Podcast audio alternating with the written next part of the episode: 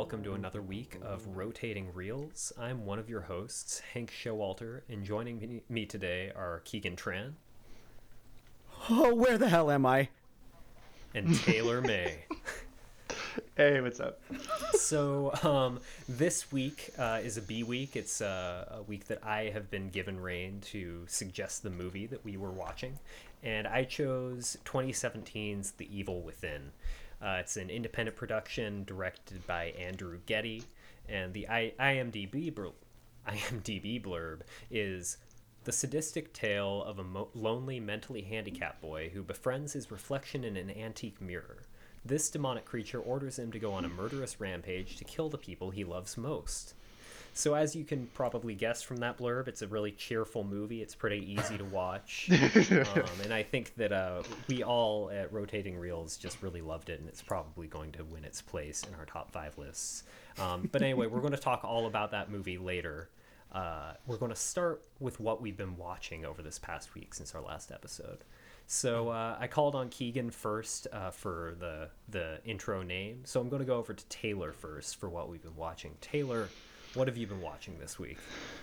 Oh man, I am I am back in fine form. Um, so God, let me just look at my list here. Well, so did I tell you guys about the Irish pub documentary I watched? Mm-hmm. I don't think I don't think I watched that last week. I was I couldn't remember. Um, great little documentary on Amazon. It's a little slow, uh, but it just interviews owners and patrons of these pubs in Ireland that are sometimes hundreds of years old, and the same families ran them. Um, and so it was pretty cute, pretty quaint.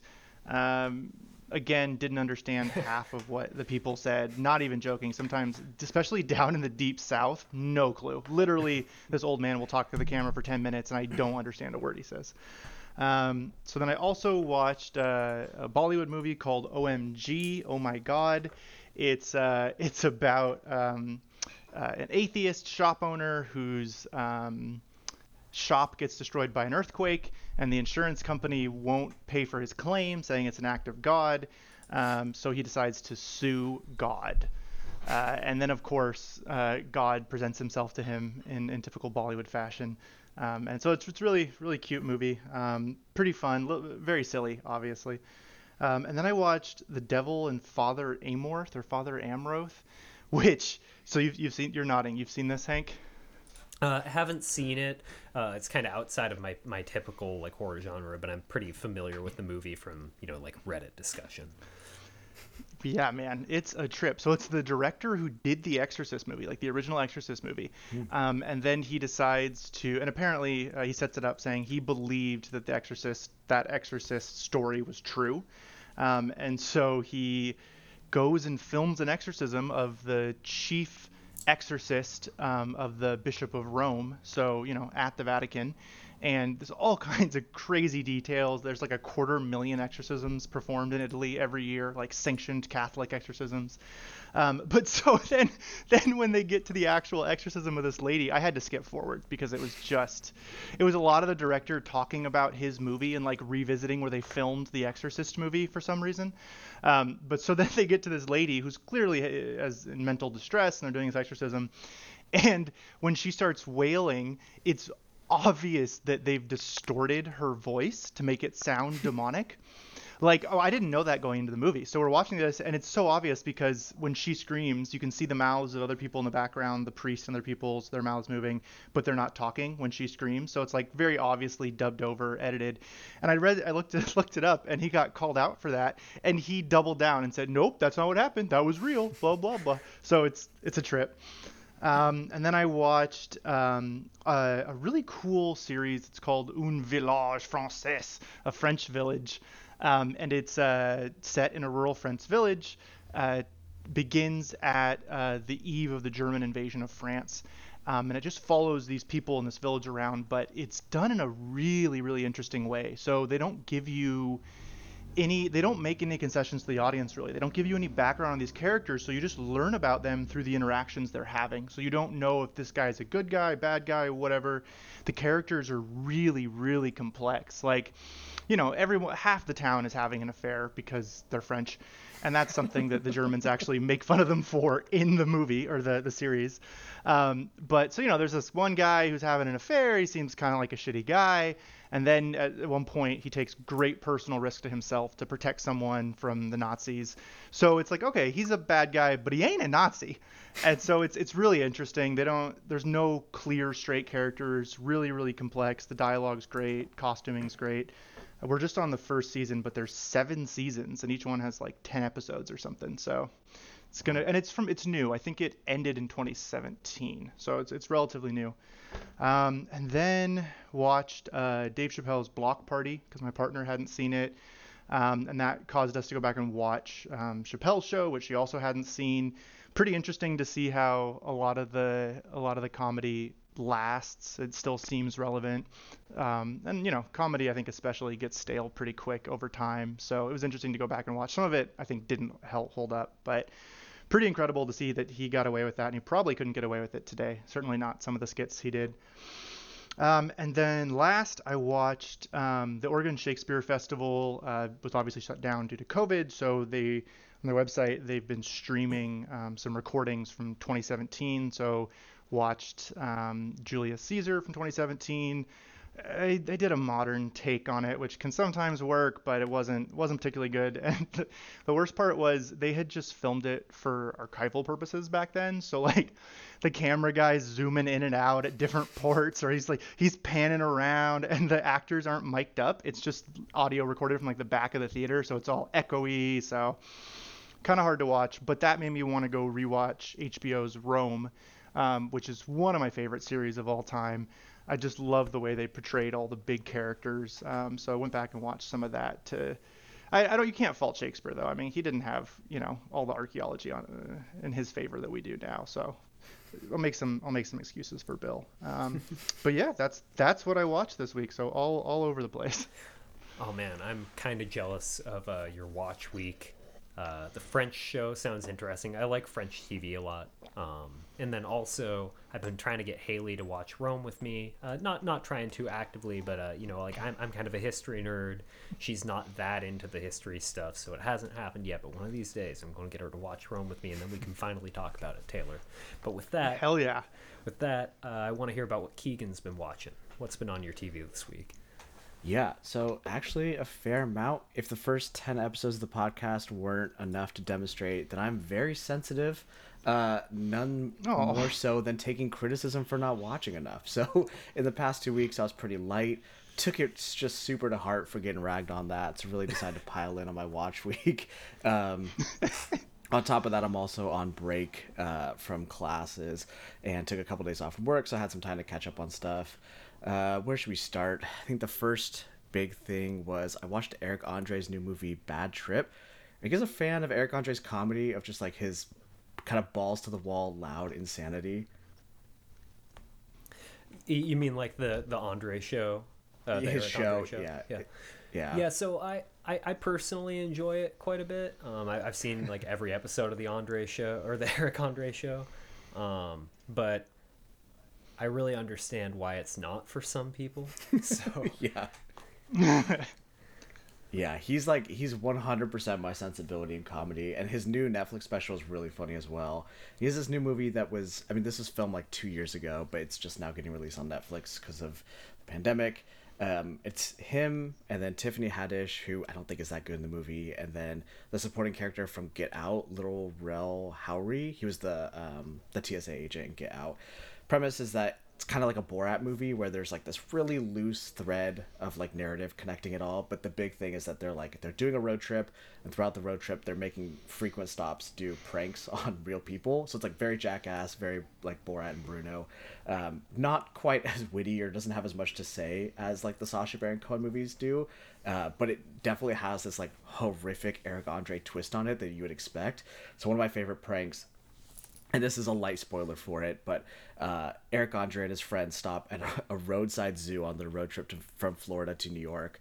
And Eric Andre really wants to get a selfie with the gorilla in the zoo, and he realizes the door is unlocked. And so he tells his buddy, and all of these women around are like, "Don't do it, don't do it." He's like, "I need a selfie with the gorilla." So he breaks in and he tries to get too close. And he steps on a twig, and an actor who's in probably the most believable gorilla suit that I've ever seen in my life grabs Eric Andre, pulls his pants down, forces him to his knees, and absolutely demolishes his face and then just sprays like uh, toaster strudel cream all over his face while these poor bystanders are just like recording and women are praying and they're just so horrified and Eric is he's just acting through the whole thing. It's it's horrific. I tried to show my girlfriend and she just told me to turn it off because she was so grossed out by it. But I mean, if, if you like Eric Andre's gross out humor, I mean, it's totally up your alley. It's not nearly as good as like Borat or Borat 2, but I think it's really fun. I think it's like a really good background watch.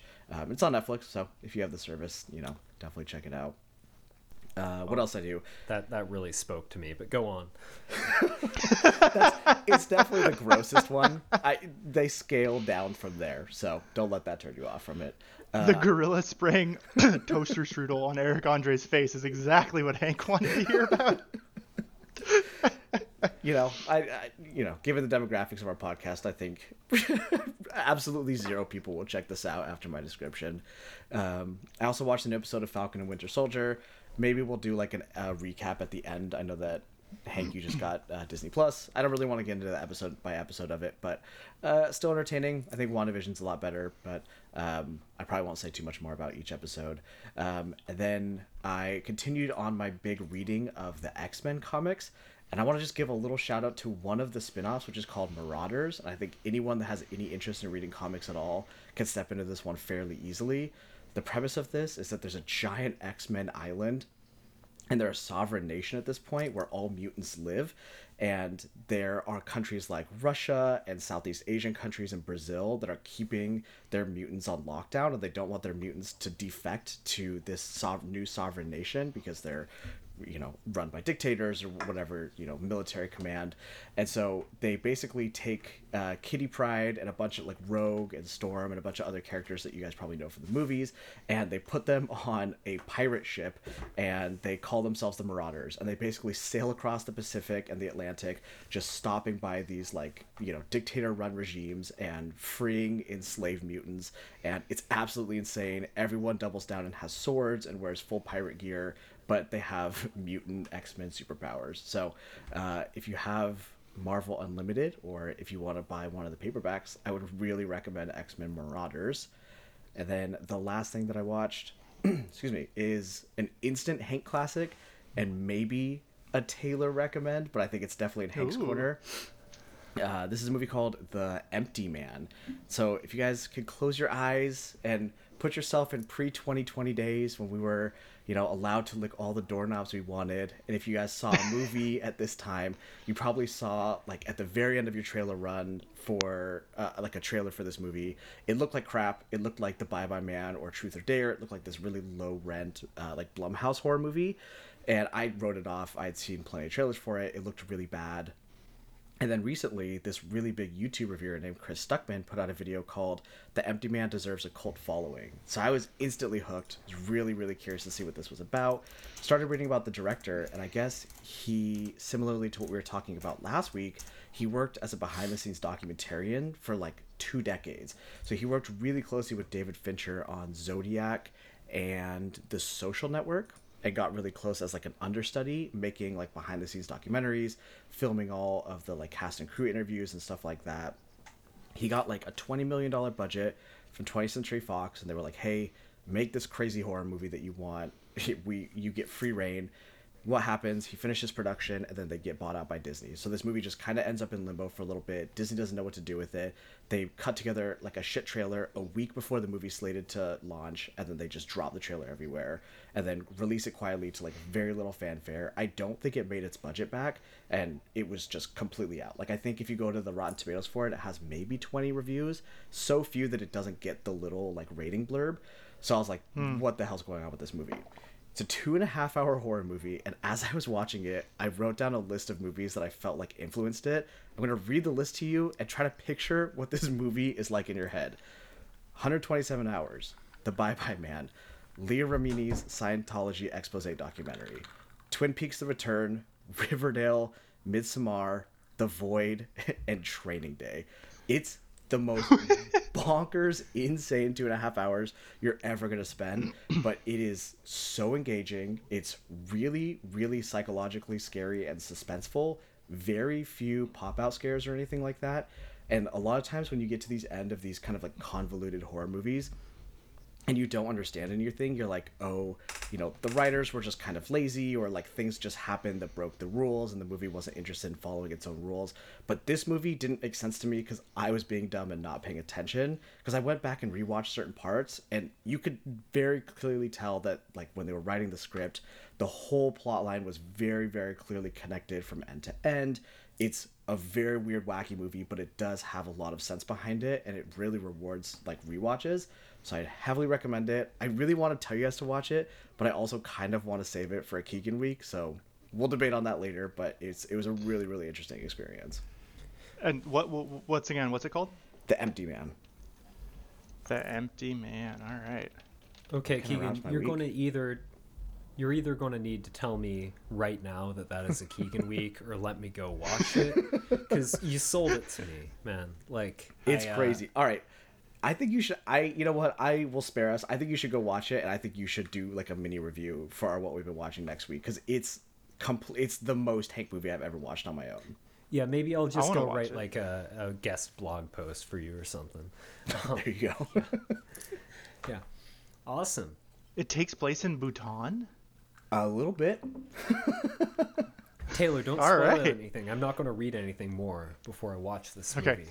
Um, That was it. That was in the little snippet that I read real quick. no, so- you have to understand. I'm not going to read anything more. Keegan has already sold me. I'm not going to read anything other than the title.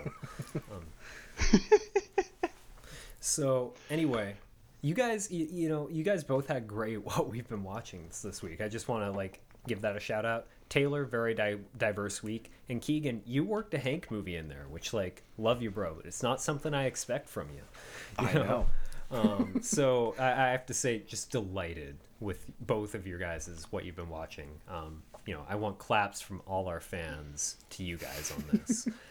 uh, with that, I'm going to get into my what I've been watching. It's it's lighter this week than both your guys', so you know I'm I'm the one that has to hang his head in shame. Um, so I started the week off, uh, tried watching uh, Psycho Goreman, which is a recent movie. It's kind of a callback to like uh, 80s like creature sci-fi. Um, and it's, It's a kids movie, right? no, um, but Sorry, the two sorry. the two main actors in the movie actually are children. Um, it has child protagonists, um, and the movie's very much like a callback to like '80s practical effects. It's all done in practical effects. All you know, it's like a lot of people in latex costumes, a lot of you know very thick looking blood effects, and uh, I was watching it with Haley. The aesthetic is super not her thing, and the child actors that played the protagonists were well, actually, only one of them. Like there, there's a little girl that was the lead, and she was like, if you've seen Bob's Burgers, she was like if uh, Louise was written with absolutely no nuance. Um, just and and the film is live action, so incredibly aggravating. Um, so this is actually one of the few movies in recent memory that I did a DNF on. It did, did not finish. Um, we quit this movie like 40 minutes in. Um, but the thing is, uh, I, I will say that, you know, like it was super not Haley's taste. Um, I thought the, the, the lead actress was distasteful, but I think if I'd been watching the movie with someone that was like enjoying it, you know, and I'd also maybe had a couple adult beverages, um, I, I could have on my own uh, made my way through it. Uh, the practical effects, they're all practical effects. Um, it's it's kind of fun if you're into that like 80s aesthetic. It's very violent. Um, very absurd. There are kind of some annoying musical pieces in it that I, you know, I would just skip through because they don't serve the film at all. Um, but anyway, Wait, wait, musical pieces like song and dance? yeah, yeah. Um, well, yeah, but but but think like a hard rock, heavy metal song and dance. But uh, anyway, anyway, it's it's very particular. Um, the movie is it's it's very self aware, but uh, maybe a bit too smug about what it is. You know, like it's got a lot of faults. But uh, you know, if if you're an '80s horror fan, if you're into like creature features, uh, you know, low budget movies, or if you're just like a big stoner, like you can probably enjoy this movie. You know, just get past the little girl, it'll be fine. So like, even though I did, I did not finish on it. Um, you know, on my own, I, I might have finished it. Um, and I think that you know if, if you're really into that latex monster suit look, you it might be worth checking out. Um, so anyway, don't want to totally discount this movie. It has some things going for it. It just had some things that you know my household couldn't really get past easily. Um, but besides that, uh, as Keegan mentioned earlier, I recently got access to Disney Plus, um, which I've been looking for for a while because you know I'm not a huge fan of Disney kind of in concept. But if you want to watch like modern television, you have to, or modern modern film in general, you have to hand it to Disney. They're doing everything. You know, they've got everyone, and that that's that's part of the complaint everyone has. But there's no getting around it. So anyway, got Disney Plus. Started watching The Mandalorian. I know I'm kind of oh. late to this party. Um, Taylor, have you seen The Mandalorian? I I watched the first half of the first season.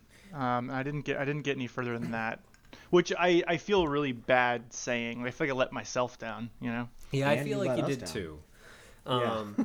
yeah, no, because I just gotta say, like, I went in ready to hate the Mandalorian. Like, I'm I'm going to say it on air. The sequel trilogy of Star Wars, like, I want to throw that shit in the fucking toilet. Uh, you know, we had like the Timothy Zahn trilogy of novels. Uh, those were all fantastic Star Wars novels. They formed Tell a, a, fantastic sequel trilogy. Disney threw all that down the drain along with the Legends canon. And you know, like as a nerd that's been you know in the video game world, and the tabletop world, and the literature world. I really enjoyed that Legends canon. Disney threw it out, and I went into The Mandalorian ready to hate them for it you know i especially you know the mandalorians are close to my nerdy heart. I'm a big fan of the knights of the old republic games one and two. You know the mandalorians are important parts of those stories. So you know like picking a mandalorian as your main character you know you're going to piss off people who are big fans of the yeah. legend canon. Um, that said mandalorians totally sucked me in. Watching it it's everything you want from a Star Wars movie. It's visually fantastic. The special effects are great. They do a lot of those like latex suits. I don't know if they're latex. They do a lot of like the practical suits though. You know, they have people in alien costumes rather than just CGI aliens. Um, it's a very like visual show. You can just watch the action and kind of know what's going on, and it's got it's got great uh, great appearances throughout it. It's got a it's got like Werner Herzog who like if you speak any German and watch movies, you should go watch his movies because I'm a big Werner Herzog fan. Or uh, yeah. Werner Herzog, you know, if if you speak, you know, um, but uh, it's got Pedro Pascal, obviously. Uh, it's got Carl Weathers, man. Um, you know, like uh, Giancarlo Esposito. Uh, anyway, I'm just listing names at this point, but the show's got all these great appearances. I Gina love... Carano. Oh. Oh. Not anymore. oh, oh, oh, Let's oh, cut that oh. one out. Um, but uh, anyway, all these great appearances. Um, it's very episodic, which I honestly appreciate in this modern day and age of television where everything's got these long, drawn out arcs. Like, I like that, you know, like every episode is pretty self contained like there's obviously elements running through it but you know I, i've just uh, gotten to like the second episode before the end of the first season. And uh, you know obviously there's this big pl- uh, plot running throughout it. If you've watched it you know what i'm talking about. If you haven't just go watch it. Um, but each episode is beautifully self-contained. Um, they're all like an adventure. And watching it it has a lot of the things that i kind of liked about firefly you know? It's kind of like you know like like like it doesn't have the same crew vibe but you know the mandalorian's kind of a bastard like the the crew of serenity and firefly was. Um, so it kind of captures some of that vibe to me. It's like a little bit gritty like firefly. But then also it really brings me back to uh I, I ran a Star Wars role playing game game when I was like 13 or 14. Like I was a young dungeon master. I got the Star Wars D20 rule book. My nerds in the audience will know what that is. Um, and I ran a game for like a couple years. And this show is like really reminiscent of that. And it really strikes a chord with me because of that. Like watching it, it feels like The Mandalorian's a guy that's being taken on like weekly, like tabletop adventure sessions by a dungeon master. And I love it. Um, so anyway, really taken by the Mandalorian. Don't want to go into too much specifics. I feel like me and the host could talk about it for a while if we ever get Taylor to watch it. Um, how, how far have you made it in so far? Seven episodes in. Um, okay, so not on. Yeah. So just wrapping up season one. Yeah, exactly.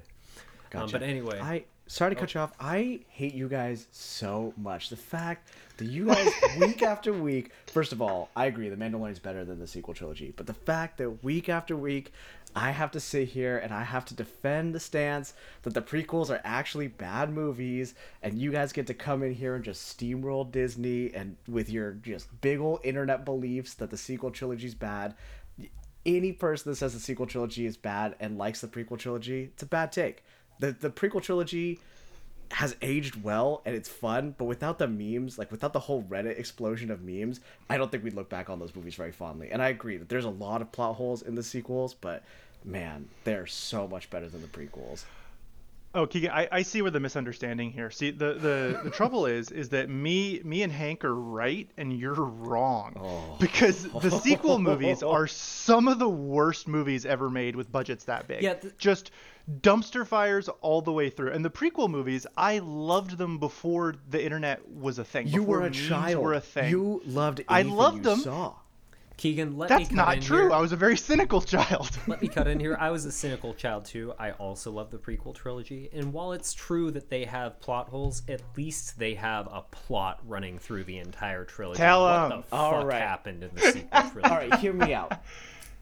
The episode seven is a phenomenal Star Wars movie, and if we would have let, if we would have, if Kathleen Kennedy and you know all of the creative directors would have done a Marvel thing, and they sat down beforehand and they had a genuine through line of what they wanted to do, I think that you know Finn being a defective stormtrooper and maybe will he won't be pick up a lightsaber. I think that's a really interesting plot line. I agree. It gets really muddled when you get to episode eight. I don't think episodes nine is is that great at all. But seven sets a really cool foundation. It's a little bit derivative of A New Hope. Whatever. Jakku's cool. Rey's cool. BB-8. You get Oscar Isaac. Kylo Ren is still badass in that movie. You guys are damn fools. Seven is better than any of the prequel movies, and I will die on this hill.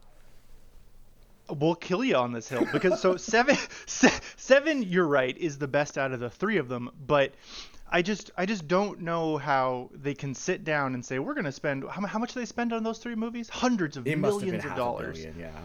yeah and they they sat down for the first movie they, they you're right they set up finn to do all this stuff. They did they set, did all this setup that they were going to reward later right and then they just threw it all out the window they had that second guy come in i don't even want to say his name that asshole that ruined everything Uh, well, and he you just threw everything away. Think about the first scene of the second movie is Luke Skywalker as an old man, no hope anymore in him, throwing the lightsaber over his shoulder. That was him throwing episode 7 out the fucking window. I just I agree. just- I don't know how I you agree. can It's a defend all of them based on number 7. Yeah, uh, huge no. disservice to Luke's character. Go ahead. And also, episode seven, like arguing that that's like better than the other two, like actually weakens the trilogy as a whole in my eye. Because all of the things they set up in seven, I agree there were some great things they could have had as great through lines, and they just tanked it in the next episode. Like Finn is a great example. He could have had such a compelling plot line. It was really an Yeah. aspect we'd never seen before in the new canon, you know, the Disney canon. Like we'd never really seen like what a stormtrooper's upbringing was like. We'd never seen what happens when they defected. It was going to be brilliant. And what the fuck happened to Finn?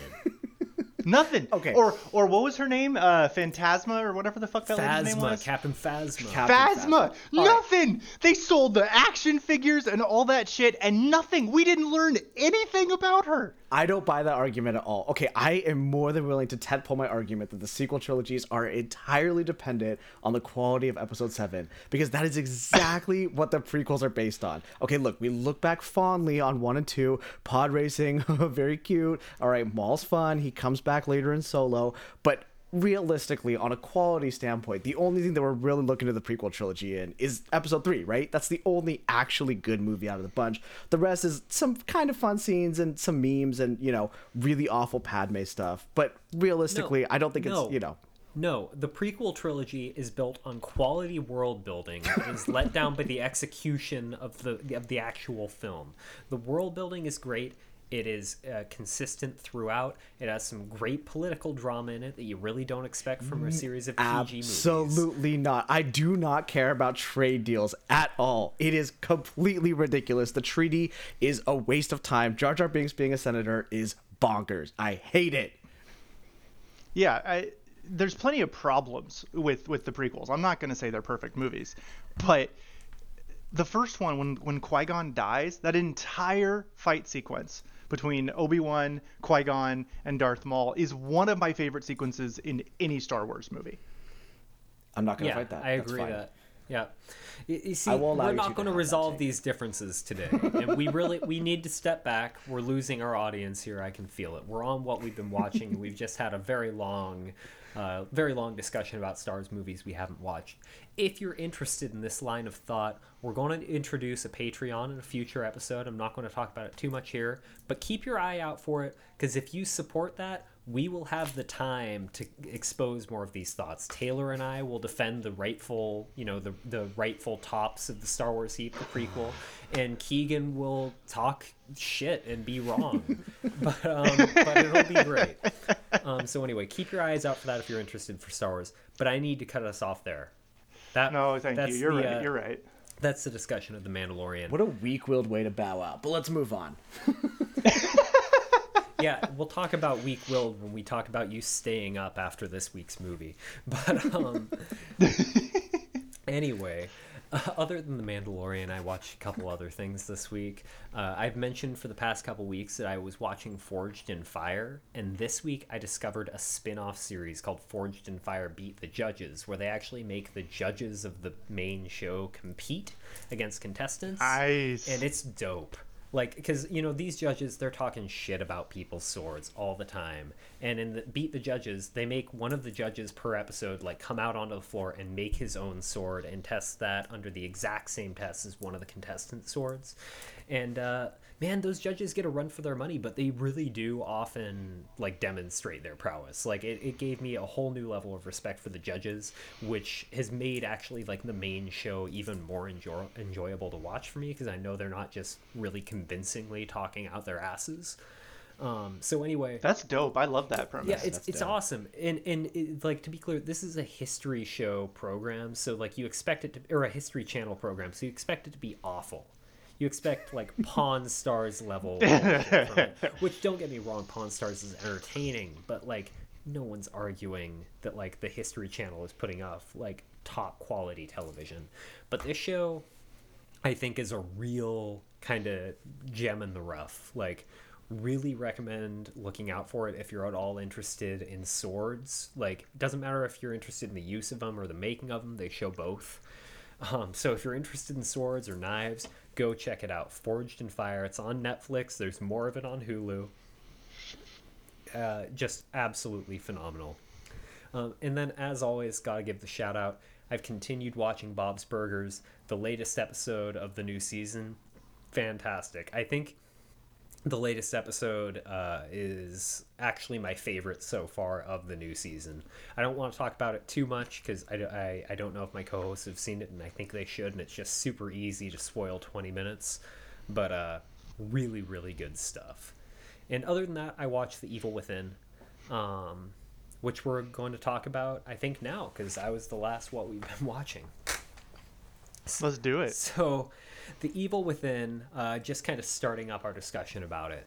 Uh, we're going to start with a non spoiler section. Um, th- this movie, you know, we're going to try and keep the non spoiler section largely to kind of production notes about the movie, things about the effects in it, how it was, how it was created, uh, how the how the acting is in, in a very general sense. Um, and then after a little while, we're going to move on to a spoiler discussion where we're going to talk about the plot.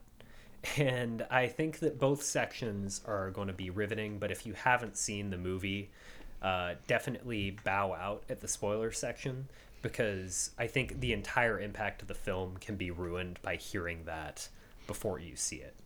So that's just my warning. Yeah. But jumping into it, uh, for the non spoiler section right now, I wanted to ask you guys, uh, just in the very most general sense, what were your first impressions from this movie? Did you love it? Did you hate it? Were you surprised by it? Keegan, start us off.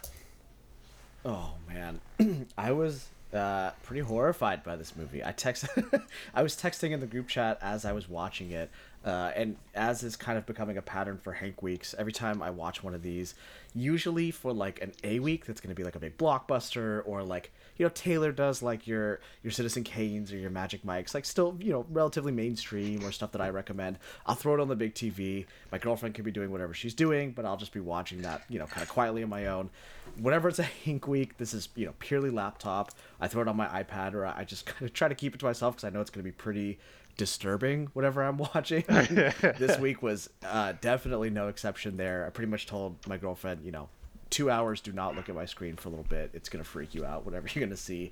And uh, it freaked me out. And I was pretty unnerved by the things that I saw. Um, it's a crazy movie. I don't know. I, I wouldn't consider myself a huge genre fan to the level of you, Hank, but I, you know, I really like horror movies and I usually, I feel like I have a pretty good spread across most of the genre, but this had completely slipped through the cracks for me. Like I had I hadn't even heard about this movie and the main leads are like, you know, not small actors, right? I mean, like this is you would think that this is something that would be a little more on the radar. It's a smaller production company. Like you'll probably get into more of the behind the scenes of financing and stuff that might have kept me from hearing about it, but it was I mean, super interesting. It's like you said, it's kind of hard to skirt around too much of the individual details. Um, but no, I, I think like in a way that uh, Suspiria felt like you know maybe it was a little gross needlessly or kind of just experimental for the sake of trying new things. Like this movie felt similar to like a student film where someone is like putting their heart on the line. They're really kind of learning the ropes as they go, but imagine they have many many years and a decent chunk of change to self-finance and, and like run it themselves where it's that kind of like small film aspirations but with a lot of polish on top of it so we'll probably get into more of like the narrative stuff later i don't really want to talk about that now but i will say some of the like visual imagery in this movie is amazing there's a short montage in the beginning that it literally looks like a child's picture book, like a, a, kind of demented version of a picture book. And then at the very end, it kind of adopts that similar visual style where we're seeing different mirrors and we're seeing different you know different versions of characters in mirrors and watching them cut back and forth. And it's just super super interesting. Uh, I slept really poorly the two nights following watching this movie because I, you know, there's a good amount of this movie that involves dreams and and you know nightmares and things like that. So i was pretty unnerved in that regard but i am really happy i watched this movie. I don't know if i'll watch it again anytime soon but um, no it's definitely like an area in my backlog of movies that i'm happy to have like explored this realm of movies. The last thing i'll say is there's a line where a character says something that is so horrifying to think about and that is after having an accident a character says everything is fine. You can feel my skin is soft. What's wrong with me is everything inside is broken and then collapses as if being held together by a bag of skin. And that imagery is horrifying to me and truly, truly unnerved me. Awesome. Great thoughts from Keegan. Um, uh, before I get over to Taylor, I just want to say that uh, after we watched this movie, my girlfriend was like, you made Keegan watch this, um, and I, I, I, was like, oh no, am I too am I too jaded by the genre? But no, I'm glad to hear that Keegan forgives me after this one. But with that, uh, let's move on to Taylor. What were your first impressions? Well, first off, you don't need to apologize about anything you recommend. No. That's the whole point of this: is you expose us to stuff we wouldn't engage with otherwise. And this is exactly a movie I would not have watched otherwise. Um, I'm not a big horror fan, just in general. I like I like to be scared, so I do like watching horror movies that do scare me. I just feel like most of them are, and this one too, right? This is a particular horror built around pretty certain circumstances, and so since I don't find myself in those circumstances, it doesn't it didn't scare me necessarily. Um, but I will say one of the strangest movies I've ever seen in my life, um, particularly for the reasons Keegan mentioned already. That initial sequence I thought was I think it's only the first couple minutes, but I thought it was some of the most interesting minutes I've ever spent watching a film. Like just really crazy visual stuff going on, and then at the end, the same thing. Um, in the middle, it got kind of muddy. Uh, you know, there's a lot of plots that come up for no reason and get dropped, um, or aren't developed at all. There's some dialogue that feels pretty weird. Um, so I didn't, you know, I, I didn't I didn't love it. I, I, I tried to stay invested after that first those first couple minutes. Um, I was like, okay, this is really interesting and unique, whatever's being done here, and I wish they had just done more of it throughout throughout. But I'm sure if you'll tell us kind of the production history, maybe it can you can see why some things are dramatically different in some parts of the movie than others. Um, but no, I, I, I enjoyed watching it, if only for that the beginning and the end, just because I thought it was so unique. All the interesting things they they were doing. I mean, there were so, even in the first couple minutes after that initial sequence, there's stuff in the background that you know there's there's randomly an object in the background will kind of glint or a, a, a statue will kind of move a little bit. Just really creepy things that just create a real uneasiness. Um, and i thought that was really really unique. And I, I also love dina meyer so i was thrilled to see her in this movie. Um, so yeah no I, I, had a, I had a good time Awesome. So, super glad to hear your guys' thoughts on this movie. Um, a couple times, these guys have brought up like the production weirdness of this movie. I'm going to talk about that in a, a bit in a second. But first, I want to give my initial uh, impressions of the movie because I don't want to be left out. Um, so, I actually first saw this movie a lot closer to uh, its release in 2017. Um, in in college, I was a member of a film club, and uh, they started doing a podcast for that film club, and they're inviting members to suggest movies and come on. And uh, for that podcast, I suggested this movie as well. So I've actually already published a podcast where I'm talking about this movie. So that kind of tells you what kind of a person I am, which is uh, not very creative one. But um, anyway, so the first time I ever saw this movie though was in support of that podcast. I, uh, you know, my buddy was the president of this film club, and uh, he and I got together in his apartment with another friend of ours, and we watched this movie. Uh, and all we knew about the movie was its production history. We didn't know anything about the plot. Um, we knew it was a horror movie because it's called The Evil Within, and we had seen the poster. It's obviously a horror movie. Um, but besides that, we knew nothing about the production history. So, you know, being college students, it's like 2017, 2018, you know, had a couple drinks, watched the movie, and kind of expected it to be complete garbage. Like, if you read just about the production history, it reads like you're reading about Tommy Wiseau making The Room. Um, mm-hmm. So, you know, like, without going into to it too deep, because I want to talk about it in a minute, Andrew Getty made this movie. He had an obscene amount of money to make it with compared to most independent filmmakers and no experience, much like Tommy Wiseau making The Room. and he just went out and made this movie. Um, so we went in being like, yeah, this is going to be garbage. And the movie, when I saw it, blew me away because it's a horror movie, which always gets me a little bit. I love horror movies, but it's also like a horror movie where he was like, I'm going to try a bunch of new things whether it's from like a purely production standpoint, like it's like the type of camera I'm using, to like how I'm composing shots, how I'm doing my effects. A lot of stuff in this movie was just so new. And uh, even to me, as like an avid horror fan, you know, I've seen tons and tons of horror movies. I watched it, and there was so much stuff I just not seen anywhere else. And there, there are some, I think, pretty glaring problems with the movie. Um, but to me just kind of the novelty of it all grabbed me not to mention i think that the the story it tells overall despite some glaring problems throughout is really interesting um, you know like it, it does get a bit muddy but it, it goes from kind of one place to another and it gets you there um, and and so even the plot grabbed me even though there were some problems with it the production was super weird so i saw this movie and i loved it and i walked out of it being like I love this movie and I can't recommend it to people. Like, I'm not going to tell my parents to watch The Evil Within. Like, I'm not going to be like, Mom, Dad, watch The Evil Within. This is a great movie. At the same time, you know, like, I was single back then. I'm not going to, like, you know, like, talk to a new girl, be like, Have you seen The Evil Within? you know? And then, like, at the same time, my film friends, I'm not going to be like, Guys, have you seen The Evil Within? Because they're, you know, they're all snobs. They're going to be like, yeah, we've hey. seen Citizen Kane. You know, like what the fuck is this? um, so anyway, I watched it and I was like, man, I'm never going to get to tell someone to watch this again. So I was just so thrilled that we had another Hank week, and it popped into my head. I'm like, we can do the Evil Within. And I was so thrilled to do it again. Um, but with that, I'd like Yeah, we're not we're not snobs, man. This is the exact perfect platform I for that kind of thing. exactly. We're not snobs. We're not weenies. You know, like.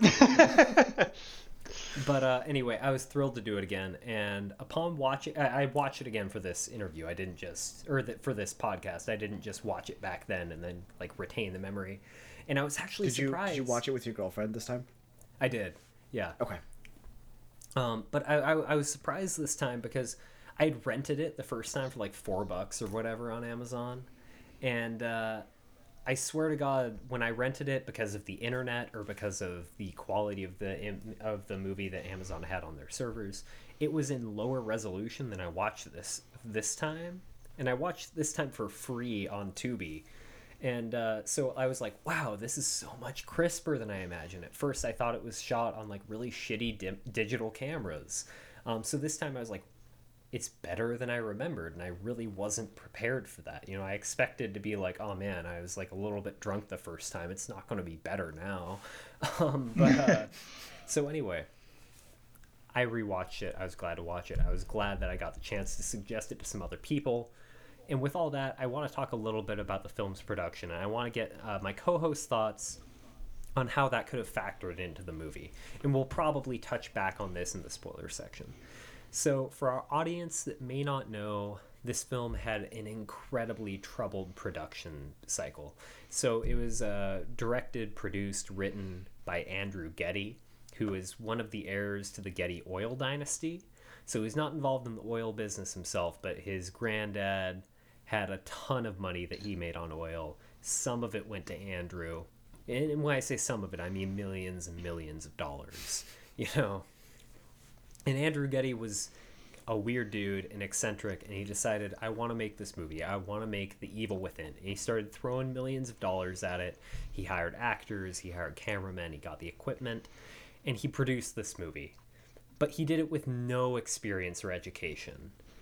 And so, you know, like the movie is obviously done by someone that may maybe has seen a lot of movies, but like hasn't studied film necessarily.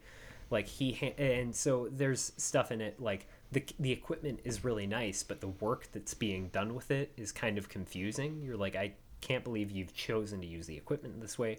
The actors, like Taylor's mentioned, a lot of them are actually kind of big names, but the script they're reading reads like it was written by a high schooler. Like the the dialogue is not good in this movie.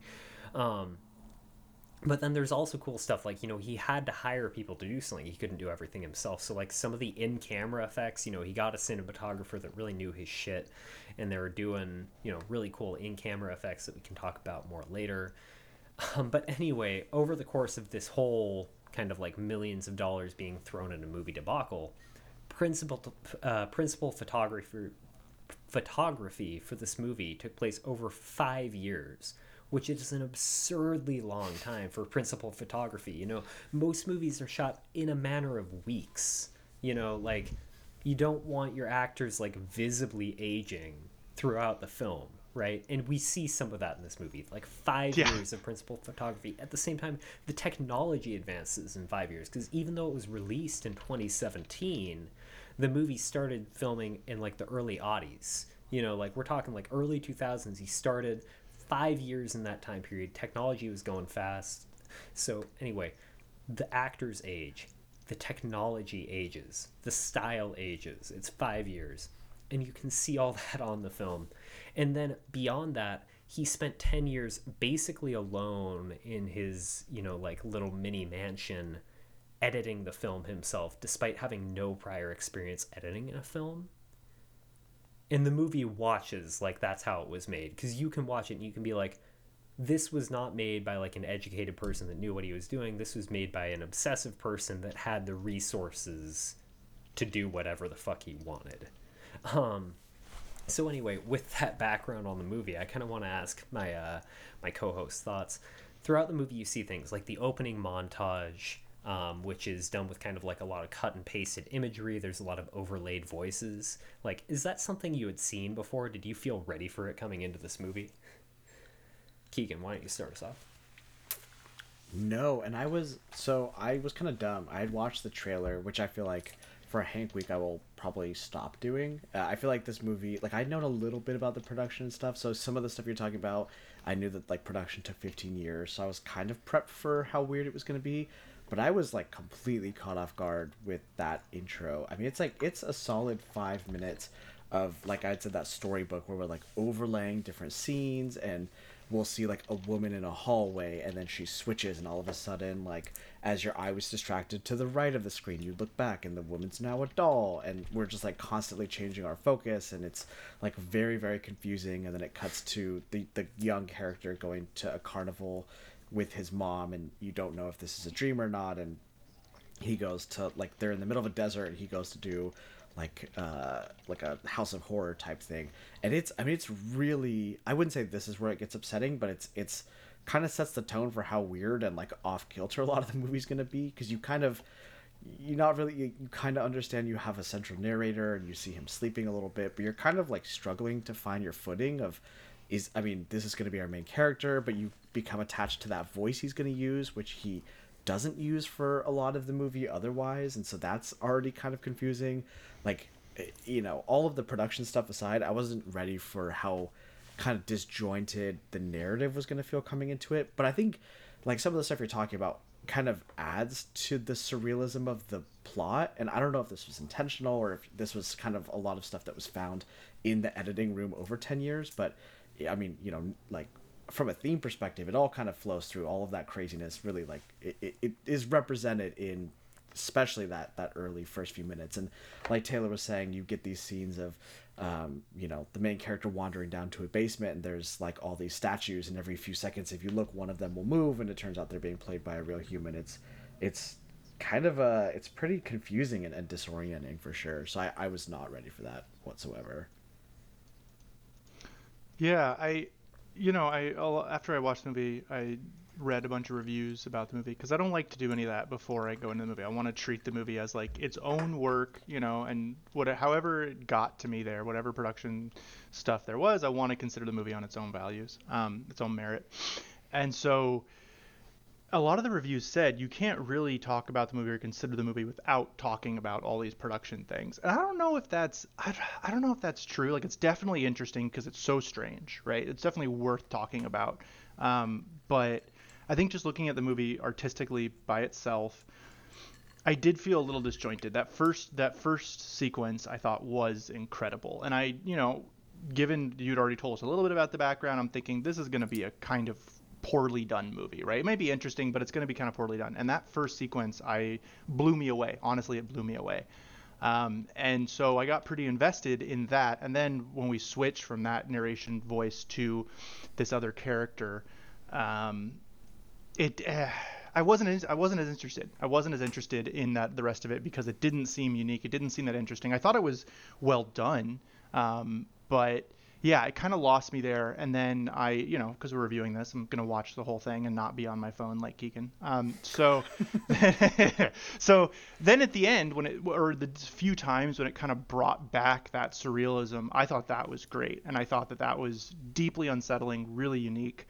Um, and it was kind of the in between parts where it became more formulaic, more like a traditional movie that it, it kind of lost me. Nice. So I think we've uh, kind of established that there are parts of this movie that that work, especially for some of our hosts, and parts of it that don't. You know, like that intro sequence is very experimental. There are parts of the movie that are a bit more formulaic. They play a bit more with its genre tropes, and they tend not to work as well, um, especially because I think a lot of those formulaic parts kind of have some of the plots, some of the parts where the the plot falls apart to a certain extent. But uh, I do want to talk a little bit more about the experimentalism of the movie because um, we've talked a lot about that opening sequence, but there's another part of the movie that I think we can talk about without spoiling anything, and then after that we can move into spoilers. But that other part of the movie is that a lot of the scenes in the film make use of a mirror during either a dialogue or kind of like a central action scene. Like it shows things happening, you know, directly in the camera, and then the camera will turn and show things happening in the mirror. And I personally, when I watch the movie, am really impressed by this mirror work because you know, none of it's special effects. They're always using real mirrors. Um, well, actually, that's not entirely true. Like there, there is like some editing magic involved, but they're not just editing something into a shot. It's always something that's actually seen in a mirror somewhere. Um, but anyway, there's some editing magic, but it's not like CGI special effects happening. Um, and they do all these really interesting things where they will be kind of panning back and forth between a room and a mirror, and things will change. And I hadn't seen anything like that. And they did it a lot throughout the movie, and I think it was to great effect. But I'm kind of curious to hear what my uh, co directors think of it, because even though it was done to great effect, it was a little bit kind of like a low budget looking move. Like every time they did it, you were kind of like, oh, like like like it, it might have worked in the context of the movie, but it seems like something that would have been maybe even easier to pull off using like more special effects or uh, or you know some different type of effect. So I want to hear what you guys think about those mirror dialogue scenes. I I liked them. Um, I you know the effect of it didn't bother me at all. I a lot of the reviews I read said that this movie is clearly the work of an amateur, uh, and I don't I don't really think that at all. I mean, obviously he was an amateur, right? So that's literally true, but um, it didn't come out like that to me. I thought it was done really well. The I think it would have been more effectual if we had kept or more effective if we had kept that original narrator voice, which was very different from the regular voice the character had. So when we first started the mirror stuff, I was thinking it was going to be that that we're going to see this two sides of this character, um, and it ends up, at least my understanding was, which I could be totally wrong given uh, given how how disorienting this movie was, but it seemed like it was not that character. It was a different character, even though it was played by the same actor. Um, so that was the only thing that really kind of didn't work for me was that we we introduced this sort of malevolent character, whether it's real or not, um, but that's who he's speaking to in the mirror, and I I didn't. I didn't think that that was anywhere near as interesting as, as the mirror work itself, which mm-hmm. I thought was very well done. Keegan, how about you? What do you think of the mirror work? Yeah, no, I thought it was interesting. I think like the very easy out would be like you know a two camera positioning where it's A B A B and you're just kind of cutting back and forth as if it was like two characters speaking to one another. But I do think it was kind of effective, like especially early on when the character like you know the main character first is gifted this giant mirror. There's a lot of scenes where he's flipping it back and forth, and it's you know it's a little slower than maybe you would want and it's maybe not as like efficient as those like you know a b a b shots but it's really fun kind of like knowing that all this was captured in one take and it was like all done in camera i think that's it's really interesting to watch um as far as the motifs of like having the characters speak to themselves in a mirror didn't really bother me at all. There's some stuff we'll get into spoilers later where i feel like it kind of breaks its own rules. Like i think there's a couple scenes where like the rules of who can uh, you know transport between mirrors and how efficiently they can do it and how much it takes away from them is kind of muddled. But um, no i mean like the actual conversations are, are really interesting. And i think there's some some fun stuff where it like leaves that that prime mirror um, and it was it kind of reminded me i don't know if you guys have seen oculus which is another movie that like really heavily features mirrors that's more of like that what you would typically expect i think it's still a creative movie but I think that has the more like traditional speaking to yourself and having a different actor with their, you know, having a diff, uh, a stand-in with their back to you and having the main actor through a sheet of glass or something, which you would typically see. Um, so no, it was it was interesting to me for sure. Okay, um, I think that around this time it would be great to move into spoiler territory because I think we've talked about the production. You get that it's weird that it was made by some like weird millionaire in his own home. Um, but I think the real meat of this movie comes when you're talking about the actual like plot they're throwing at you and the things they kind of force you to see on screen. So I want to move into that, and I have a couple questions for my hosts or for just real quick. Oh yeah, Taylor. Before we go, before we go into spoilers, the last thing I would say, non-spoilery, is that um, I think if you liked Donnie Darko, this movie has a lot of the same vibes with the surrealism. That would just kind of be the last, the last non-spoilery thing I'd say. And I have one more thing as well. If emblematic of the the weird dialogue that we were talking about and how some of the characters deliver them really weirdly, I think Susan was a character I was really interested in. And my favorite line that establishes her character as we first see her, which isn't a spoiler, is they go in to visit her. She runs an ice cream shop, and then she, our characters move in. They say hi, and she looks at the camera. I think it's her first speaking line. She goes, of course you're happy to see me. I'm outlandishly hot. and I was like, is this is this a bit? What's happening? Is this actually the script? So it's yeah, it's a it's a very very weird script, and I didn't know when else to fit that weird observation in. But yeah, no, I think that was a great time for it. so we're going to move into spoilers at this point. So if you haven't seen the movie, put the podcast down now. Uh, go watch it. If the things we've said so far make you feel like you shouldn't watch it, you know, that's fine too. But if you're going to listen past here, go watch the movie. Um, but uh, besides that, we're going to take a quick break here, and we'll be right back with the uh, spoiler review. All right, we're back. We're back from our little break, and uh, now we're in the spoiler section of this review. So, uh, for those of you that are still with us, uh, I assume you've probably seen the movie, and so you know the plot uh, more or less. But I'm still going to give a short overview of the plot in case one of you has been a real rebel and has stuck with us despite not having seen the movie. So, a really quick overview of the movie is that uh, we start to a narration where a character is kind of describing a dream they had and saying that they don't know how to kind of tell the difference between what is dream and what is reality.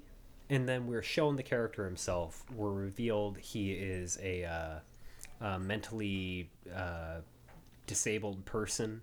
Um, he's a person who's had some brain damage uh, and so is operating a bit differently. And uh, we're kind of shown his life a little bit as he interacts with his older brother, who's his caretaker, and his older brother's girlfriend. There's shown to be some strife in the household where his older brother has maybe some resentment for having to take care of him, but more pronounced is the older brother's girlfriend has resentment that the older brother has to take care of the uh, developmentally or mentally disabled um, protagonist. And the protagonist meets his reflection in a mirror who has conversations with him and eventually convinces him to start killing animals and then children and then people. Um, saying that, you know, like this is some sort of like a way to become better, to undo the damage. And along this path where the protagonist starts killing all these people, the older brother reveals that uh, the the mental disability is a result of kind of like an older brother bullying act um, that happened early in their childhoods where he pushed his brother down the stairs and the younger brother his brain was damaged.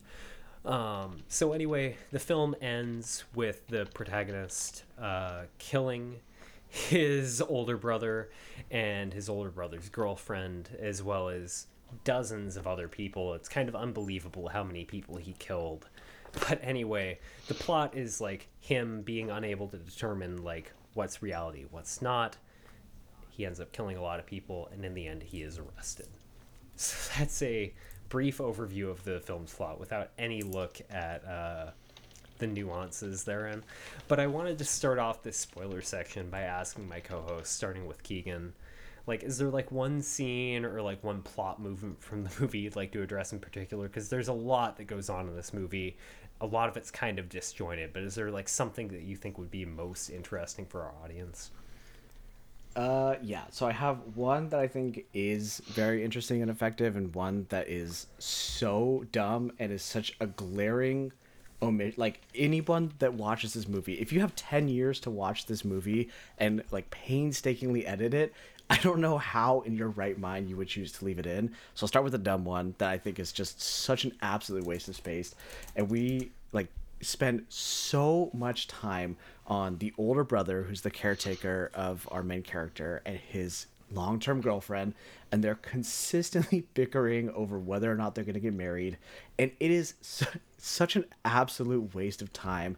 It doesn't serve the narrative at all. Basically they're just trying to decide whether or not I think Lydia's her name, whether or not she's going to be moving into the house because obviously this puts her at danger as the younger brother starts going on a killing spree and it doesn't really ultimately end up mattering, right? We just basically need something to get her in the door, to get her in danger of being killed, because ultimately she does die at the hands of the younger brother. But I just, the whole marriage subplot is really really boring. It doesn't do anything interesting at all, and I hated it, and I wish it wasn't in the movie. As far as things that were really interesting, I think just generally the premise of a demon that resides within your body and forces you to do really bad things is really scary. I think the the initial dream sequence where we first see the demon and he flips our main character over and he puts a zipper on his head unzips it all the way down, pulls him open, and climbs inside. And that maybe like being the impotence for why he goes on this killing spree is really, really terrifying and I think really affecting. And in reading about the movie later, uh, it's pretty evident that Andrew Getty dealt with a lot of personal demons, and when he did die two years prior to this movie's release, mind you, uh, it was you know he had locked himself away in isolation. He was very paranoid. He had a lot of drug addiction issues that he was battling. So he was someone who wasn't in a very solid state of mind when he was making this movie and throughout a lot of his life, it seems. And he had basically you know written this movie from the perspective of dreams that he had as a child that were so dark and scary that it like it it felt that they were things that he didn't even feel that he was capable of manifesting. And that really pulls through and this idea of our dreams can be are we capable of these things that are so much worse than our our images of ourselves or you know even if we don't act on them but these images that we produce for ourselves that play in our heads can this really be something that I dreamt up within my mind, or is this something that comes from the other world, or is something that you could push off to the mirror version of myself? Was really, really scary and affecting as well.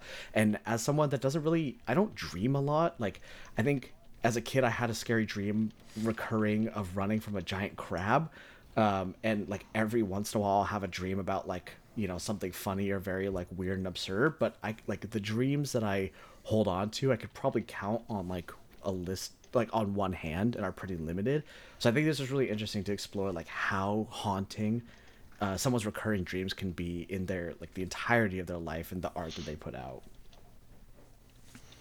Awesome.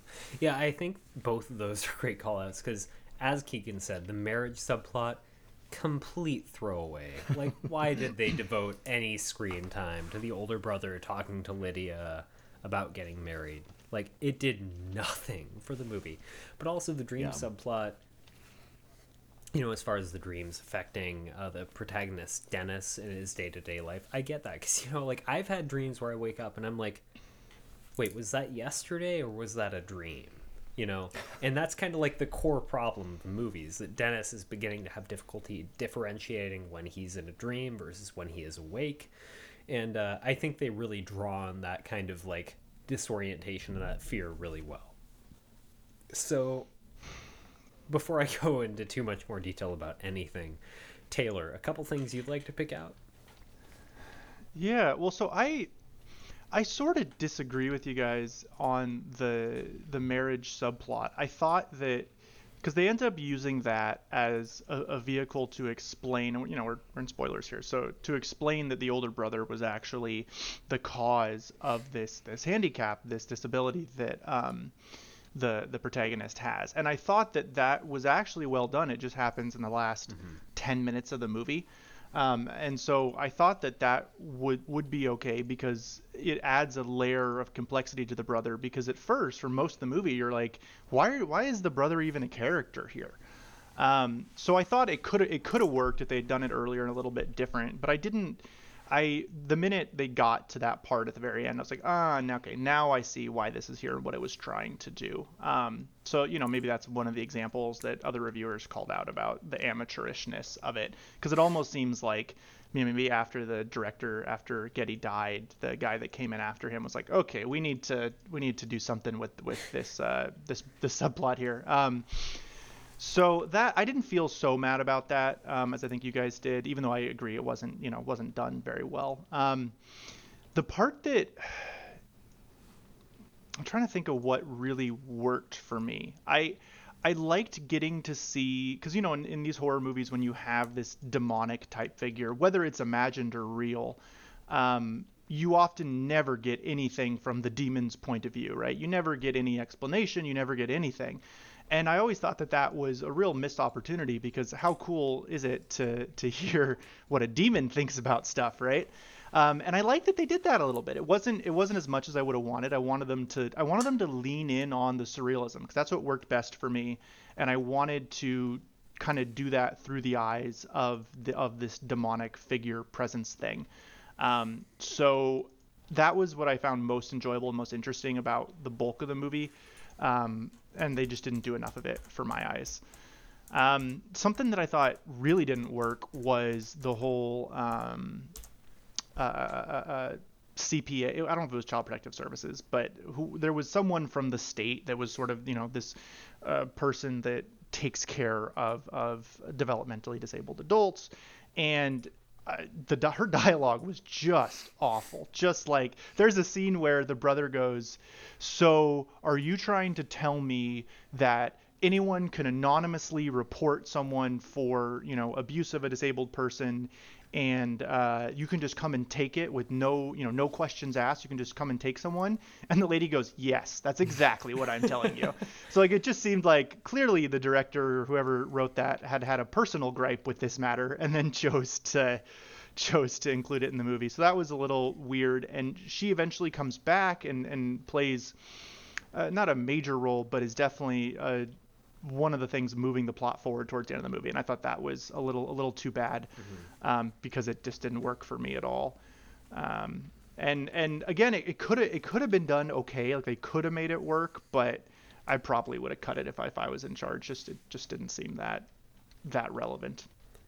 I think her biggest thing is she comes back as the spider monster. I think that's like the the biggest thing she has on the whole story yeah. Yeah. No i i agree. Like th- that part especially bothers me because i have a lot of respect for like what child protective services do or or, or at the very least are meant to do you know? And she was just such a villain for someone that was like ostensibly out there to like protect the best interests of like the developmentally disabled. Um and yeah. I, I, I was like I don't feel like these people really deserve to be made villains of. Like, I, I don't know if, like, in the real world, there are people out there that are like, yeah, I just wanted to, you know, uh, separate the developmentally disabled from their caretakers, even if they're pretty good, you know, like.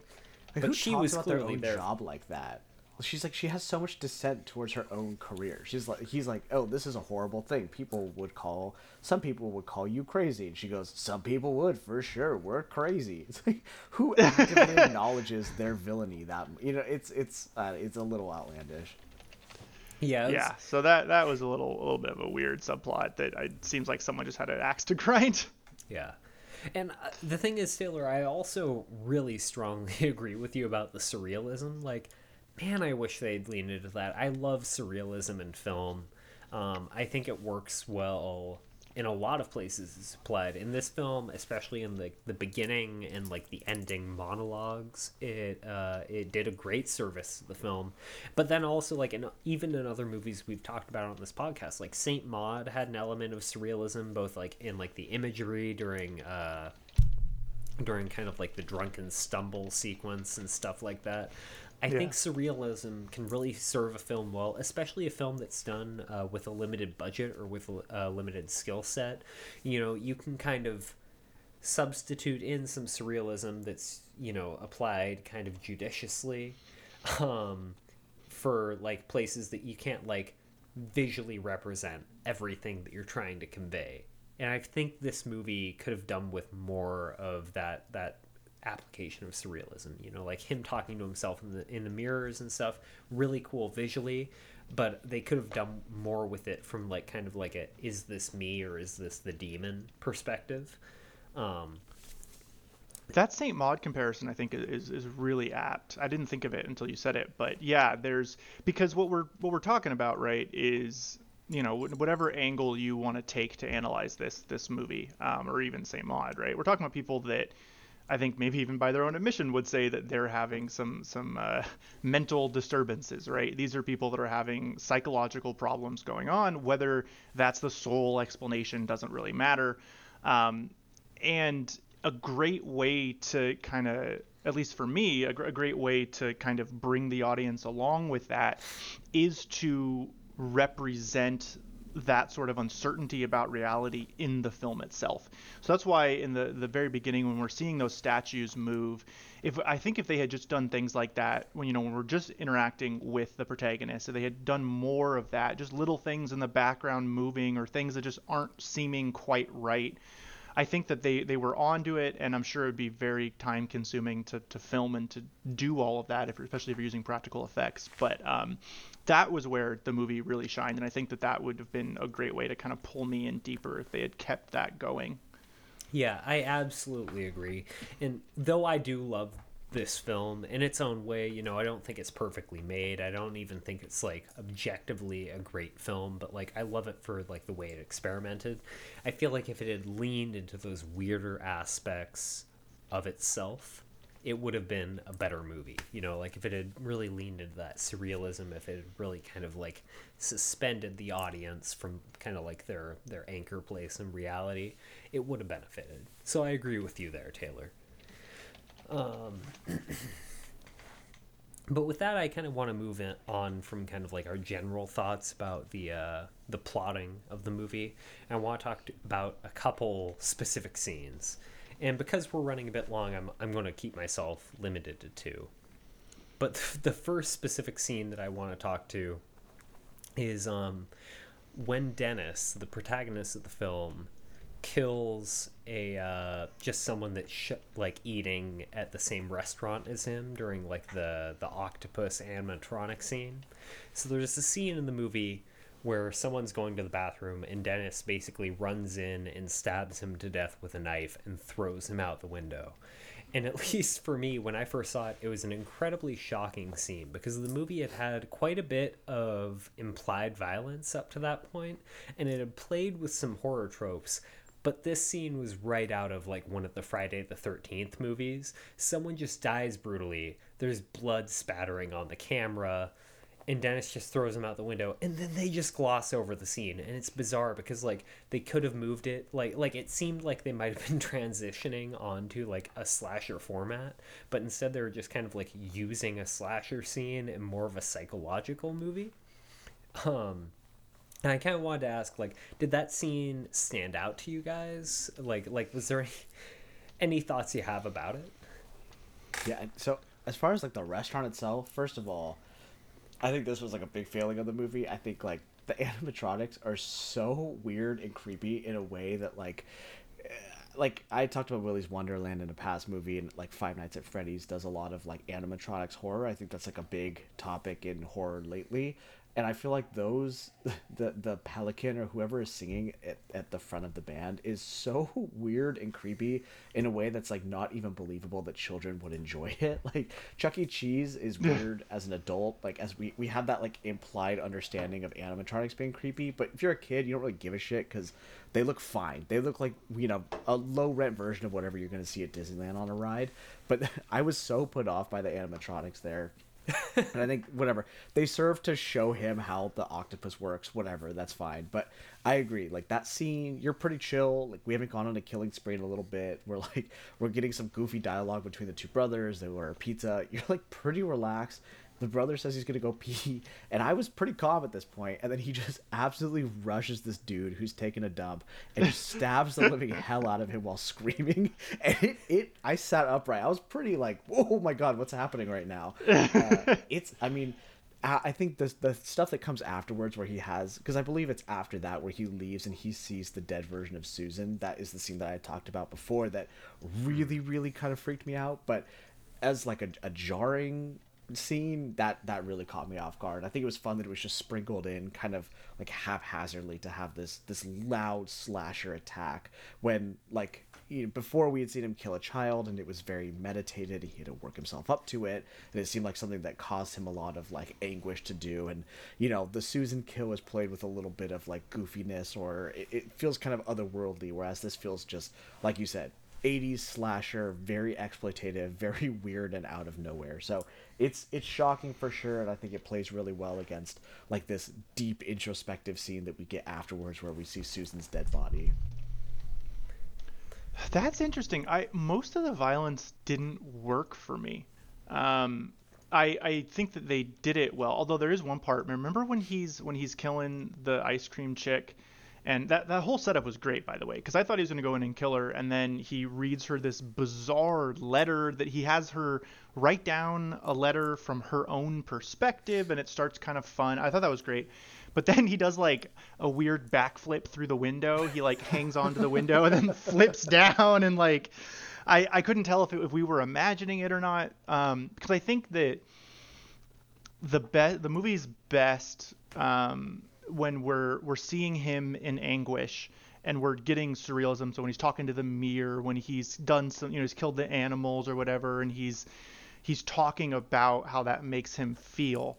Um, and I think you're right that the jump from different stages of violence it feels kind of weird because he seems to have way more apprehension at first and then as time goes on he just doesn't seem to care which i can you know they even say in the movie that you're getting used to it so you need harder and harder stuff so now instead of killing strangers you got to kill people you love you know all that so they, they do try to talk through it but I thought it would have been more impactful if we saw the con- the consequences of his violence. Like we're seeing him do this taxidermy stuff.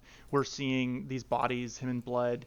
Um, and maybe not so much the actual violence itself, hmm. because it didn't. First off, we're seeing this guy who has some physical disabilities, um, and which, by the way, this might be a, a, time to bring it up. I thought they did an excellent job with that. I actually, you know, when I was growing up, I had a friend that had you know it wasn't due to to an older brother, but had had uh, some very traumatic injury when he was younger and had physical and mental disabilities that uh, were very similar to this guy's. Um, luckily, he was a, a, wonderful human being and not a serial killer. But uh, so I thought they did a great job kind of portraying that in a way that was. Um, sort of sensitive to it while not shying away from it. You know, the, the character will use some um, slurs uh, towards himself about his disabilities, which I think really kind of shows the angst that he has about them. So I thought that was all done really well. But then when he has these murder rampages, apparently all those disabilities are gone, and he can flip out of a window and chase people down and overpower them and stuff, and just a total disconnect from the rest of the character we've seen. Yeah, no, I, I want to talk to that a bit too. I think that uh, the the portrayal of a character with a disability is really interesting to me in this movie because like it feels like he's a very full character and also has a disability. Like it's kind of a character trait of his rather than being his defining like his defining role as a character. And so i do think that's kind of tasteful in a way that I didn't expect from this movie, which in a, in a lot of other ways is kind of distasteful. But they portray him as a pretty full character. Like he he he has a lot of things he's like interested in that he does. He has relationships with people, and also he is somewhat disabled. Um, so I thought that was really interestingly handled. But then, yeah, like Taylor was saying, like he's flipping out of windows, he's like overpowering people in bathroom stalls, and you're like is this supposed to be the demon or what the hell is happening? And like as a horror fan, I'm like, these are really good slasher scenes. But as someone watching the plot, I'm like, how the hell? Like, this is a little chubby kid, you know? Like, yeah. Yeah. so anyway, that's one of the scenes I wanted to talk about. It's that bathroom scene.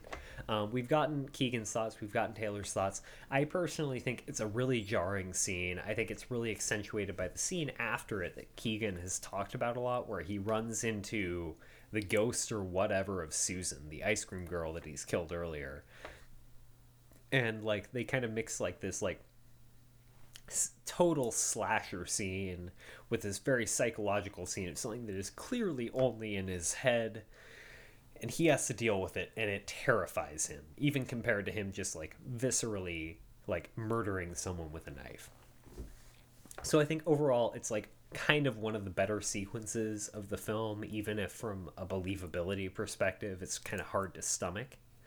But the other thing i wanted to talk about and i said i'd limit myself to two is the final scene of the movie the final scene of the movie he sets up this animatronic play that's populated by human and animal corpses that he's collected throughout the movie. He's using Lydia as a human puppet where he's hollowed out her body. He's like talking with her with his fingers through her mouth. It's disgusting. It's all done with practical effects. Um, for me honestly a little bit hard to watch even as a horror fan like seeing someone's like fingers poking out through your lips like oh my fucking god. Like terrifying.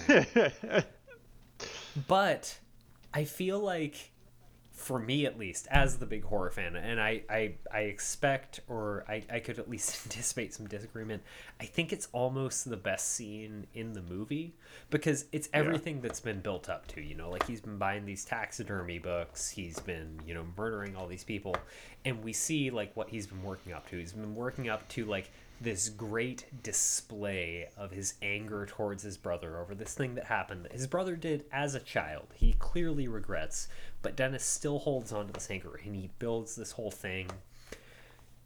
It's implied or it's directly stated that the demon caused it, but like after the scene, we have no real demonstration that it's the demon that was doing it. You know, Dennis is in a straitjacket after the scene. He's saying the demon did it and he's like waiting to be let out, but but that could also just be an incredibly angry person that you know like did these things and wants to blame some so anyway it's an effective scene to me both in terms of the visuals which are incredibly disturbing it's this human flesh circus and then also in terms of the plotting which is he's insisting someone else must have done this because how could he have done it but there's not really any evidence someone else did it and so for me, it disturbed me to my core. The visuals are amazing, but I wanted to hear my co host's thoughts about it. So, Keegan, what did you think? Uh, yeah, on the face of it, like nominally, I think that scene, like my knee jerk is to be like, it's dumb. I don't know how he's pulling all these wires. I don't know how everything is timed up perfectly.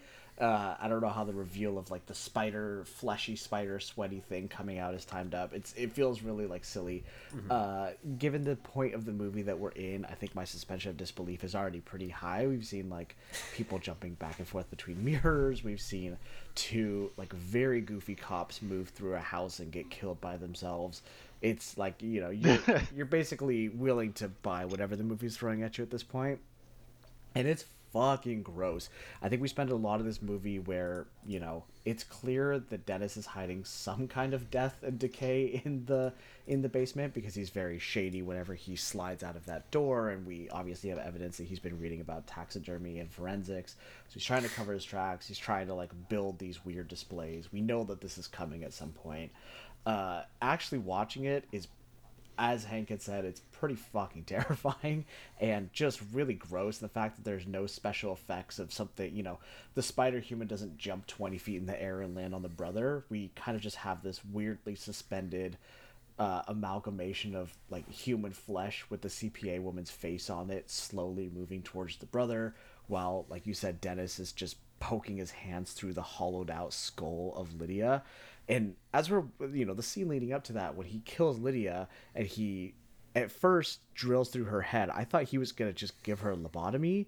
And even before yeah. that, I thought the brother was going to stop him in time to save his fiance, but that doesn't happen. And he drills through her head, and you think like, okay, she's just gonna get a lobotomy. He's gonna quote unquote like. She's level. just gonna get a lobotomy. I like I things will be fine. She'll just be lobotomized. Just a little bit. You know, light. the ice pick will just go that deep here. I thought we'd keep it level. You know, he'd play this whole thing of like, you know, my brother did this to me. I'll do this to you. You can experience life through my eyes, kind of thing. And then he just goes, oh, goes, I see. No, the whole brain's coming out. Everything in your head is hollowing out. You're just a big dog. With the fire extinguisher. and it's so, that was hilarious to me actually so gross the fire extinguisher is gross everything about it is really hard to watch and uh, yeah it was pretty thoroughly disturbed i remember so i i watched this on my laptop uh, this is the final scene, and then you get like a scene with Dennis in a straitjacket, like Hank had said, where he talks about how the you know he was pushed to do this by the the bad guy. Uh, I remember. You know, I get to credits. I close the laptop. I look to my girlfriend. She goes, "What do you think?" I go, "I don't really feel good. I'm going to go in the other room and sit down for a little bit," because I was so kind of freaked out by it. So I you just I'll, I'll stare at the that. wall for an hour. Yeah, Taylor, what what did you think about it? uh, I uh,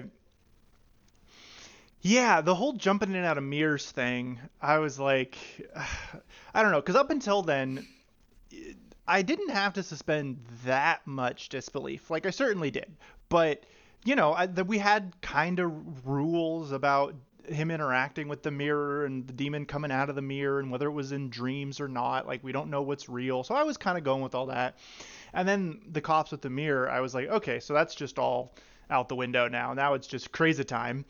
And I was thinking, okay, now it's really falling apart. And I guess kind of what I expected. I it, uh, up until that point, I thought the movie's just been kind of going downhill the whole time. We started really great with that opening surreal sequence, and then we're just kind of going downhill.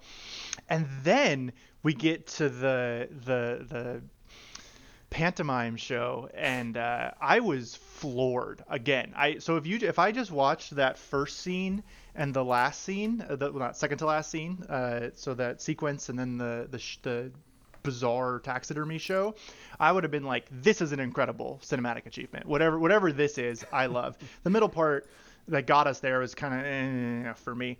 Um, so I love that scene. I didn't think it was that hard to watch. I don't know. I don't know why, because I I thought it looked really realistic. Like if you did have someone create a taxidermy spider out of human parts, that's what I guess it would look like. So I, I don't know. I, I kind of I kind I kind of was going with the whole thing, and I was pretty I was pretty excited to see him confident because that's what I I I wanted. I wanted, you know, because we were the whole time the main character is all this self-loathing, um, and we obviously know why, and it seems believable. But his whole, most of what he's spending his time thinking about is his inadequacies due to his disabilities, right?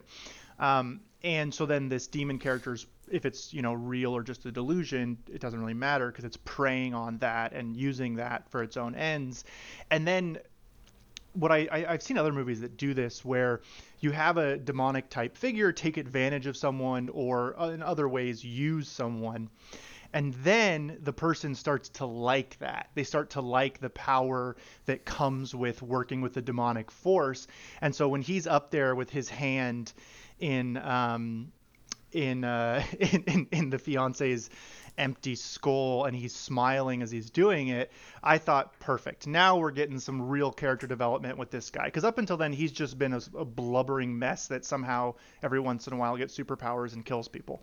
Um, and so I, I loved it. I, th- I thought it was great. And I actually didn't like that final scene where they're trying to make us wonder, right? Was it a demon? Was it really just a guy who lost his mind? And I thought they could have done a better job of that. And I that kind of goes back to what I said earlier about I wish we had explored the demon's point of view more. Like I wish we would have learned more about the demon wanting to get out of the dark place, wanting to come from that world into this world. Like I wish we had had a little bit more of is Dennis now just trapped in his own head or, or like what's what's going on? So I thought it, it really had the building blocks to be a pretty good movie. It just didn't quite execute on all those things. But that that scene I thought is was not that exact. I thought that was a tremendous scene and I was all for it. And I even loved when the cops came in at the end and ended it. I, I, I loved that that was like okay reality needs to reassert itself because this is bonkers whatever's going on in this basement yeah like whatever is happening here some cops with guns can kind of solve it. You know, it's kind of a dispute between a couple members of a family, but you know, some cops can come in and just take them away. Um, or they could have made it a Jerry Springer episode. That would have been good. So he's like, okay, so uh, listen, your brother uh, made a, a, human puppet out of your fiance. How does that make you feel? You know, that that would have we could have we could have had some real good dialogue there. The spider comes in from the side. everybody asks, everybody thinks the spider's creepy, but no one asks how the spider lady feels. All right. So with that, I think we've kind of run the gamut of opinions on different parts of this film, and I think that and guys, correct me if I'm wrong, but I think that we all have kind of different opinions throughout different parts of the film. Like we're like, yeah, parts of this really worked. You know, parts of this were like clearly someone was feeling something, and they managed to put it together into a, like some cinematography that really conveyed that. And parts of it are like, why are the older brother and his girlfriend having this conversation at the beautiful restaurant? Like, why do we need to film this? Did they just want to eat at the beautiful restaurant? You know, there, there, there's there's a solid moment. There, there's a solid uh, kind of spectrum between that in this film, between like, why is this here, and like, wow, this is cinematic achievement. Um, but overall, it's a weird movie. I I personally, as a genre fan, really like it and I'm ready to get kind of the rating section of our show where we talk about like where we would rate it on an absolute scale. So I'm going to give my rating first because I'm already talking about it. Then I'm going to pass it off to Keegan and Taylor.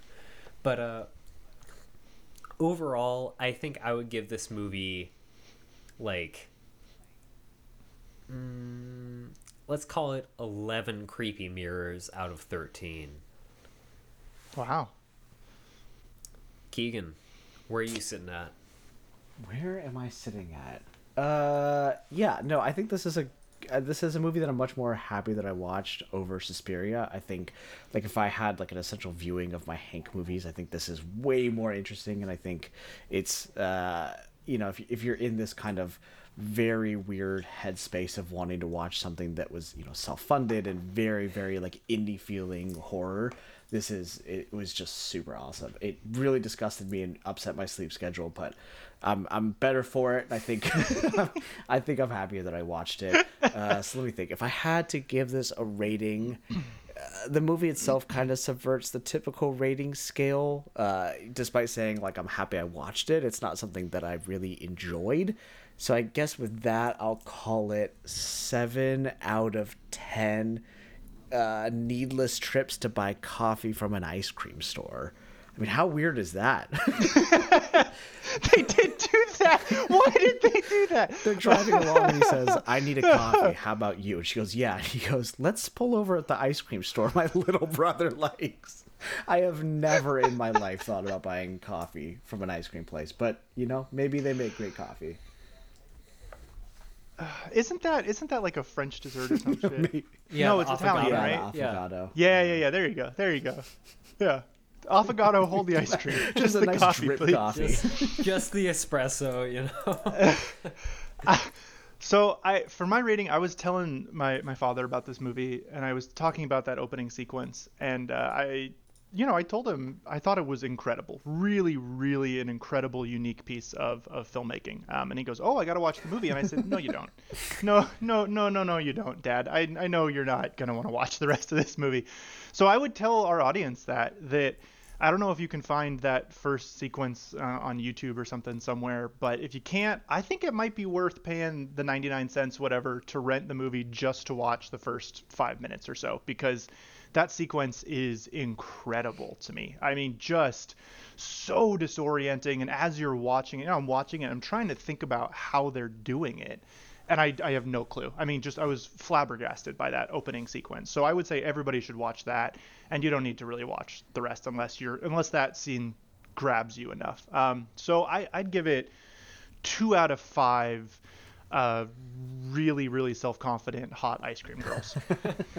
and uh, just for our audience that want to, you know, heed Taylor's warning that most of the movie's not worth watching, you can watch the movie for free in its entirety on Tubi. Uh, you know, if, if you if you know streaming services, you know how to spell it. It's T U B I, um, and I don't think you'll have to watch very many ads to get that first five minutes. So, if you're interested, the first five minutes are probably the best. I think the last 10 minutes are also pretty excellent, but go check it out. Um, but anyway, we've gotten everyone's ratings. I think this is a fairly mixed movie from us. You know, Taylor gave it, you know, kind of the low rating. I gave it the high rating because, you know, I'm I'm I'm a slut for horror, you know? Like we're a, we've all got our things and I'm like, yeah, let's see some terrible terrible things on screen. But anyway, we've run the gamut and that's The Evil Within. If you watched it, I hope you enjoyed this review. But now it's time to move on. And we're going to talk about our next our next week. So, we took a break from A weeks here. We had two B weeks in review. We had Taylor week, we had Hank week. And next week we're going back to A weeks. We're going to do a new release. And this week We are doing this year, 2021, the movie Godzilla vs. Kong.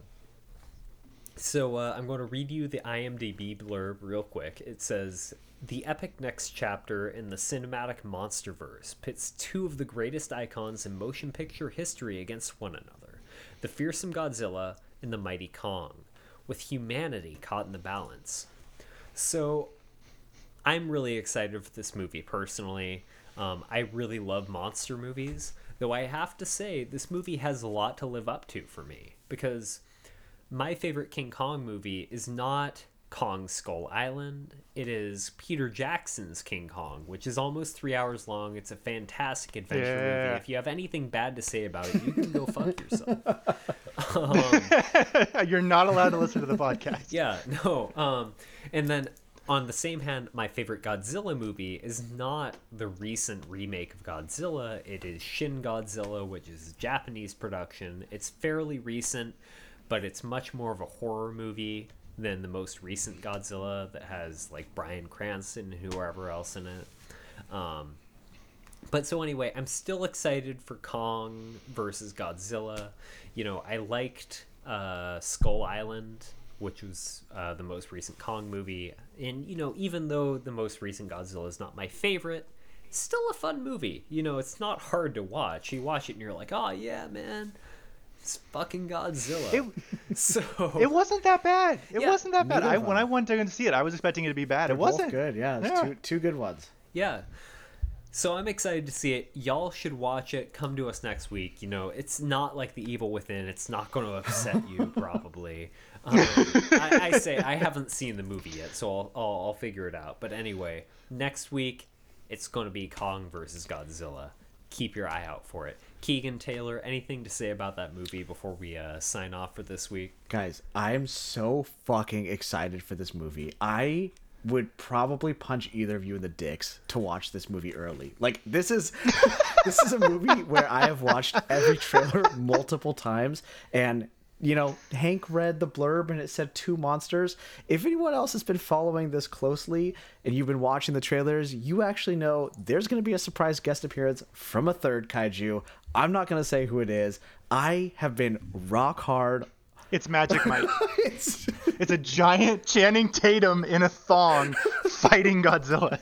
absolutely clapping Godzilla's cheeks. I am so stoked on this movie. I can't even express. I'm gonna ask beforehand who are you guys rooting for, and if it's not Godzilla, punch yourself in the dicks right now. It's Godzilla. Okay. How can it not be Godzilla? Godzilla is king of monsters. I just want to know the background for this Kong, right? Because sometimes, you know, especially like the first Kong movie, he's a pretty sympathetic character for me. And so I want to I want to know, but you know, I, I I share your guys' bias that I'm probably going to root for Godzilla, but if they make Kong like a real sad story, you know, I might I might I might root for Kong. You know, the thing is, Kong just can't shoot any lasers, but I'm sure we'll get to that in next week's episode. This will be on So HBO that, Max. I'm. Oh, sorry. Go ahead. I cut you off. Oh yeah, no. Uh, I'll I'll give your bit. Uh, it's going to be on HBO Max. It's one of the movies they got in their Warner Brothers deal, I believe. Um, so if you've got HBO Max, which you should in quarantine, go watch it. It's going to be a good like two and a half, three hours. Like, unless you hate monkeys for some reason, um, go watch it. We're going to review it next week. Keegan. Oh, and se- send us emails, ask us questions. Please. There's there's hundreds of you listening. I know you're listening. We get the numbers. Why aren't you asking questions? I know you, I'm not trying to give you homework or anything, but I mean, come on. I'm sure you got a question. It can be a stupid question. We will answer anything. You know, you can just insult us too if you want. As long as you put a question mark, like you can be like, "Why do you guys suck so much?" That's a question. We'll answer that question. That's a real question. You could say, "I don't like Taylor's voice?" Question mark. and we'll answer it. But anyway, that's this week of rotating reels. I liked The Evil Within. There were some more mixed uh, responses from our other co-hosts, and next week we're going to be talking about Kong versus Godzilla. With that, Hank Showalter signing off. Thank you all for watching. Peace.